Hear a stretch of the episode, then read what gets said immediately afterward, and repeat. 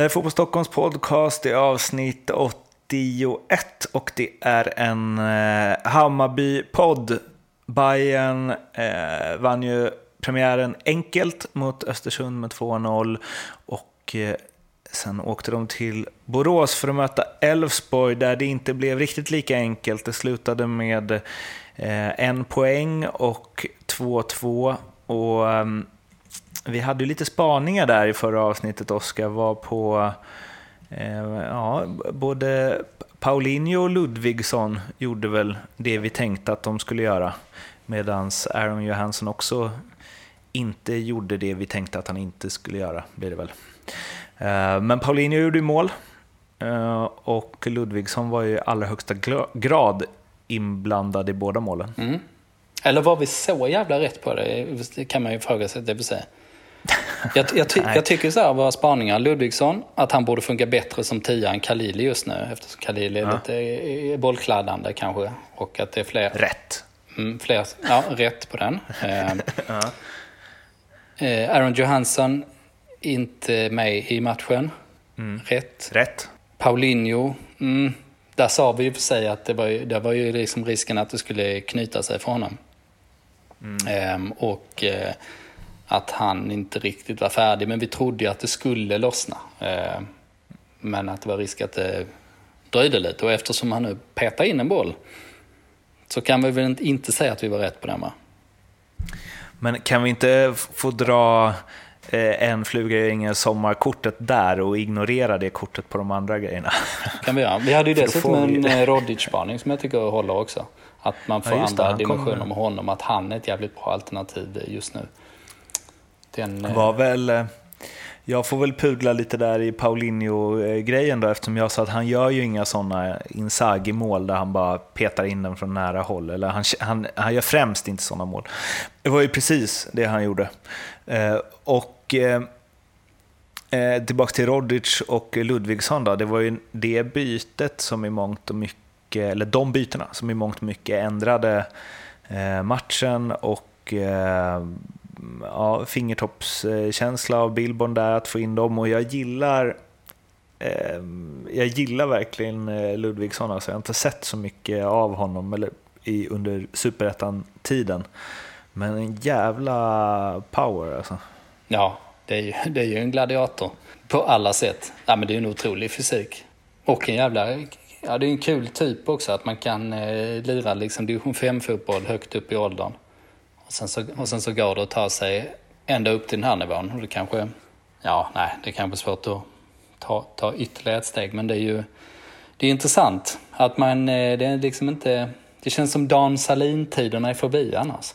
Eh, jag pratade med Mattias Lindström om det där, för han hade mött eh, med två åker och Eskilsminne också tror jag, att de har stött på Ludvigsson i seriesystemet längre ner. Eh, och lite samma med eh, Varberg-anfallaren där, Selmani.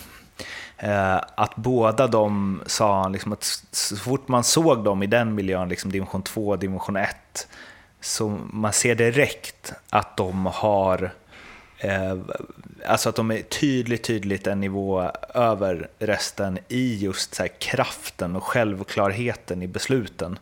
Eh, sen var han lite tveksam till om Ludvigsson skulle vara redo för Bayern just tempomässigt. För det är väl ofta där det, det faller, liksom. spelare som presterar bra i ja, men, division 1 framförallt kanske, men även superettan. Att när man ska upp en nivå och det går så jävla fort, liksom, och framförallt i Hammarby där då, Tankovic, Kacaniklic, Bojanic och hej och hå, att man inte hänger med i det. Men ehm, ja, det man såg så verkar han ju visst hänga med i det. Jo, men det, det tycker han gör. Alltså rent fysiskt är det inget snack om att han gör det. Liksom, eh, ja. Nej, men det kan ju finnas en kvickhet i liksom hela sitt agerande, även om man är en gladiator fysiskt. Ja, precis. Och det är den faktorn som, eh, som eh, han saknar. Och det, och det kommer vi nog se. Alltså jag tror i och med att han har den här löpstyrkan och den här ja, självklarheten eh, framfusigheten eh, så kommer han nog komma till jävligt mycket intressanta lägen och dra upp, dra upp chanser till de andra och sånt också. Men jag tror också att vi kommer att se en hel del märkliga avslut och lite missar liksom i, i i samspelet och sånt här. Alltså, det är, det är rätt långt från eh, Kasanikis touch. Liksom. Det, det får man nog vara beredd på. Han, eh, han springer ju på ett sätt som att, eh, som att det ska avslutas med en riktig hockeytackling. även om det inte ska det. Ja, det är sant. Han, liksom hela, han, är, han springer som en, så här, att han vill buffla med någon. Ja, det är sant. Eh. Och, och, och, och, det, och jävlar vad han vill buffla också. Alltså man har hört på träningarna nu, när, nu, har vi, nu har vi inte fått vara nere och kolla på dem. Men eh, man, jag har ju hört ganska mycket rapporter om hur han smäller på. Eh, vilket han gjorde Mm. jävligt tidigt. Att det smäller riktigt jävla ordentligt liksom, i eh, de flesta övningarna. Vilket väckte, Mm. har väckt en del irritation eh, internt. Liksom, men att det är tydligt att det har höjt int- intensiteten eh, mycket. För han är ju verkligen... Eh, jag får ju inte det beskrivet alls som han är en ful spelare, utan det är bara så att han kör på liksom, på det sättet. Det finns ju något i det också, så här, lite sämre spelare, kanske rent eh, ja, men, talangmässigt eller liksom bolltekniskt och så vidare. Att han ändå, alltså då gör man vad man kan med det man har. Och då att man liksom springer och tacklar till medspelare på träning lite hårdare än vad de är vana vid. Det kan ju vara en sån, det är klart de stör sig då. alltså, det, det vet man ju själv, att man tyckte var störigt. Att så här, mm, bara för att du inte kan det vi kan så ska du hålla på så där. Men det är ju hans sätt att liksom maxa sitt och visa sin närvaro och så. Absolut. Nej, det är ganska många spelare på hög nivå som har eh, haft liksom aggressiviteten som sin främsta egenskap. Ehm, och eh, det är kanske framförallt defensiva spelare i vanliga fall. Men det är ju en jättebra egenskap att ha såklart. Eh, den självklara tuffheten. Och det är tur för Zlatan att han inte är mittback då kanske. Mm, precis. Eh, men eh, 2-2 borta mot Elfsborg får man väl ändå säga är eh, godkänt. Kanske till och med godkänt med, med beröm godkänt. Det är väl en tuff bortamatch sett till hur Elfsborg... De har ju någonstans här fått en stämpel av att det hela tiden är kris och Thelin är hela tiden på väg bort. och man har skrattat åt när Andreasson gått ut och sagt att han suttit säker och det har blivit så mycket rubriker och hej och hå. Och jag tror typ att det hänger kvar sen Haglund-tiden också med diverse spelaromröstningar och så vidare. Att det, man har bilden av Elfsborg att det är en lite kaosig klubb som inte får det att stämma. Men om man tittar på sen i, liksom, ja, hösten och fram tills nu så eh, stämmer ju inte det alls. Det är ju en bra, ett bra lag. Ja, det, bra precis. Det var ganska länge sedan det blåste om Thelin också. Ehm, han sitter ju i berg fast nu. Uh, nej, de, de går ju hur bra som helst. Och I fjol mötte ju Bayern Elfsborg på bortaplan i premiären. Eh, eh, 1-1. Och eh, efter den matchen såg jag insatsen rätt hårt. Ehm, det var en rätt jämn match, men jag tyckte att Hammarby var eh, ja, rätt dåliga faktiskt. Men det tyckte jag Elfsborg också var. Ehm, och att jämföra då, det Elfsborg med det som Hammarby stöter på nu eh, går knappt, knappt att göra. För det är stor skillnad på de två upplagorna. Så det 1-1-resultatet där ehm, var jag inte särskilt imponerad av. Men det här 2-2-resultatet det håller jag med om att det är godkänt eller väl, väl godkänt. Det är ju eh, ett lag som definitivt är på över halvan. Eh, som eh, eventuellt, ja men de har ju liksom en, en outsider-chans på Europa och så. Och att kryssa borta mot de lagen är ju, är ju aldrig fel faktiskt. Sen så en hyfsat sen kvittering gör väl, eh, gör väl lite så här, ja, smolk i kryssbägaren, eller vad man ska säga. Eh, Men eh, ja, överlag så tror jag det är ja, en pinne borta mot Elfsborg, det kan man ta och ändå liksom, eh, känna att man gjort det okej och eh, vara liksom, ett, ett topplag i allsvenskan kan kryssa borta mot Elfsborg med gott samvete. Så kan man väl säga. Definitivt. Eh, I alla fall Elfsborg 2020-upplagan. Det är väl eh, Malmö borta, Norrköping borta som är svår, definitivt svårare matcher just nu. Eh, Sen finns det ju kanske ingen, ingen utmaning som så är tuffare för stunden. Och härnäst för Hammarby så väntar ju derby hemma, vilket ju eh, spelar väl in lite, men det är ju utan publik. Eh, det är AIK på andra sidan, AIK som kommer från en riktigt ras hemma mot Norrköping. Eh, 0-4 efter en halvtimme och blev 1-4 till slut. Och här har ju Hammarby ett läge att, för de är ju ett Norrköping en nivå upp i sitt anfallsspel och sin individuella skicklighet. Eh, så det vill ju till att AIK får eh, ordentlig ordning på det här om inte... Ja, på förhand har Hammarby ett läge för en spektakulär derbyinsats. Ja, jag skulle säga att de är ganska lika Norrköping nu. Man tar de här, alltså det som hände i AIK Norrköping var ju att AIK spelade en naiv, eh, eh, ja, man-man fotboll kan man ju säga. Och Norrköping vann varenda duell och eh, ja, det blev total överkörning. Och Norrköping har ju en eh, offensiv där med Kristoffer Nyman i mitten och sen har man Jonathan Levi och Sead Haksabanovic på kanterna och sen så Simon Tern som hugger bakifrån. Um, och då kan man väl säga att eh, Bayern har lite vassare kanter Eh, trots Haksabanovic nivå. Men Kasaniklic och Tankovic lite svagare eh, tia för tillfället och eh, eh, svagare nia. Så det, det, men det går väl ungefär på ett ut. Um, och jag tror det passar AIK med den spelstilen så vi, framförallt om de spelar så pass unga spelare fortsatt. Eh, sensationellt dåligt att möta Hammarby på bortaplan just nu. Det är intressant ju att eh, man vet ju inte hur mycket som legat i det, men om man ska tro spelarna själva så har ju både Haksabanovic och Levi som ju spelar på varsin ytterforwardsposition i Norrköping, båda har ju varit aktuella för Hammarby. Ja, de hade ju verkligen passat in. Ehm, det, eller framförallt Haksabanovic, men han, Haksabanovic är ju liksom, han är ju lika bra som, som Tankovic som jag ser det.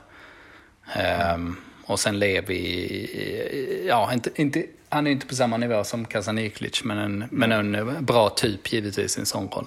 Och det är det att, att båda de har varit aktuella för Bayern tidigare, eh, är, säger ju något om också att, hur, att de ändå spelar ganska likt. Liksom, och att de vill hamna i sådana lägen, de vill ha sådana spelare. Eh, och ja, Vi såg hur dåligt det passade AIK.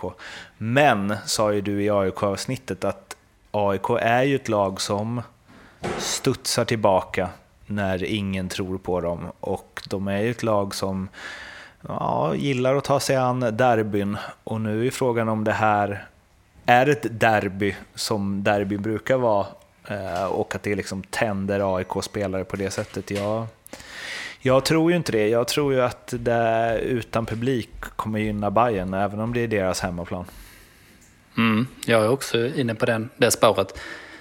Den här taktiken som AIK körde, den, det, det, är ju deras taktik. Det är ju deras nya grej helt enkelt. Den modellen de ska nöta fram under året. Och Norling pratade ju efter matchen igår om att eh, det är den här vägen de ska fortsätta på. Men man tänker ju ändå att i derbyt så behöver man nog eh, skruva ganska mycket på det, på det som hände Eh, när man möter just eh, Hammarby. Jag har, har svårt att säga att man skulle löpa den linan fullt ut en gång till. Eh, sen tror jag att man spelar lite mer rutinerade spelare. Men jag är också med dig på den där spaningen att jag tror ingen publik, ja, jag tror det skulle kunna gynna Hammarby i det här fallet. Eh, eftersom Hammarbys spel bara sitter. De behöver liksom inga, de behöver ingen yttre påverkan. Det ska, det ska bara vara som det, det ska bara rulla på på något sätt. Men AIK är bra på att hitta den här eh, energin i just derbyn. Och liksom spela på gränsen och över gränsen och liksom cyniskt och eh, allmänt jobbigt liksom. Och, och till sist få hem en pinne eller tre. Och eh, då kanske, kanske den symbiosen med publiken som jag tycker AIK är bra på försvinner där. Så Ja, kanske... Jag är nog med dig på den spaningen faktiskt. Ja, um... Även om det är på Tele2 Arena, eh, där Hammarby hade ju mm. liksom varit i röstmässigt överläge, så tror jag att det, att det skulle kunna vara en liten Hammarby-faktor. Är det, liksom, om man ser på den senaste matchen och hur vi ser på lagen och var de står och liksom trygghet i sitt spel och så vidare, så är det ju på förhand ett, ja det var länge sedan det var ett sånt ojämnt, ojämnt derby på förhand. Om man tittar till allt som har hänt de här två omgångarna och hur färdiga de här lagen är. Ja, verkligen. Ehm, precis som man bara bedömer prestationer hittills så är det en jättestor skillnad. Och Hammarby är ju framme i sin process. Det är ju det här året det gäller. Medan AIK har precis börjat om. Ehm, för dem gällde det 2018 och sen försökte de göra 2019 till en bonussäsong. Och nu ska de börja om helt från början igen. För att bli bra ja, nästa och näst, nästa år kanske. Men eh, Hammarby är på toppen av sin cykel eh, och det avspeglar sig i prestationerna mellan lagen. Så, så man bara skulle stoppa in liksom den där nivån de har legat på hittills så är det ju, då är det inget snack liksom att det är, att det är en säker Hammarby-vinst. Avslutningsvis då så var vi ju inne på att eh, jag försökte väl få till eh, något i AIK-avsnittet inför säsongen att Eh, det är många spelare i AIK med utgående kontrakt som att det skulle kunna bli någon form av last dance, att de liksom höjer sig det här sista året när de spelar tillsammans och så. Du köpte inte det eh, och i Hammarby är ju faktiskt i ett liknande läge bara det att där är det ju inte spelare som Hammarby vill bli av med som kommer försvinna. Utan deras bästa spelare kommer förmodligen inte spela mer än ja, den här säsongen i Bayern om allt kommer tillbaka hyfsat med ekonomin i fotbollsvärlden och sådär. Eh, så vi har testat ju Last Dance-grejen här istället då. Ja, klockrent säger jag då. jag vet, annars hade jag kört den på Djurgården också. Nej men det är klart, detta är ju en eh, Last Dance-säsong, det är inget snack om det. Um, för att, eh, jag menar apropå det här att eh, man är på toppen av sin cykel. Eh, man är framme. Det, det är den här säsongen som man ska göra resultat till varje pris. Och efter den här säsongen, som jag tror Hammarby, jag tror att de tar det, vilket folk kanske har noterat vid det här laget. Men då kommer ju flera av dem, då kommer de bästa spelarna eh, säljas eller försvinna om de har ett kort kontrakt. Till exempel Tankovic. Eh, det är väl sannolikt fortsatt att han eh, skriver på ett kort kontrakt säsongen ut. Eh, och i så fall lämnar han ju då gratis. man ska i sig säga att alla dörrar är öppna där. Att han skulle kunna, någon skulle kunna norpa åt sig honom redan nu och han skulle kunna skriva långt också. Men hur som helst, Tankovic, Kasaniklic, Bojanic, de tre gör i sin sista säsong i Hammarby med eh, ganska stor sannolikhet kan man, sannolikhet kan man väl konstatera. Eh, Och sen finns det en del eh, övriga starka kort som också skulle kunna vara på väg att flytta. Och då är det ju för Hammarby eh, dags att bygga om igen. Alltså det kommer ju, man kan, kommer ju förmodligen inte bara kunna plocka in ersättare eh, till dem rakt av. Eller jag tror framförallt att man väljer att börja jobba in sina unga spelare och att man lite, lite börjar om på ny kula igen. Så, eh, nej, men så därför är det väl det här Last Dance-säsongen i så fall. Eh, får vi se om det är något kamerateam inne och gör... Alltså, fy vad det kommer bli många sådana känns det som nu. det är liksom för att den med Bulls blev så populär. Det är inte riktigt samma sak att se, ja det är om Zlatan kommer i och för sig. Då, måste, då är det ju det. Ja, då kommer, de kommer ju definitivt få förslaget om att göra det i vart fall. Men det blir ju sista säsongen med Itch-gänget då i vart fall. För det är, ju, det är ju de tre som vi nämnde som är de stora stjärnorna nu. Och sen eh, kanske Zlatan kommer in som ja, den, den man säljer Netflix-abonnemang på, så att säga. The Last Dancich blir det ju då. Mm. Det ja, kanske bra avsnittsnamn också. Ja, men faktiskt. Ja, fick vi ihop det. Det var det här för det här bayern avsnittet och vi hörs igen förstås efter eh, det stundande derbyt. Vill ni nå oss innan det så är det Twitter och Instagram och Facebook som gäller. Det är bara att skriva så svarar vi i den mån vi kan. Må gott så hörs vi. Hej då!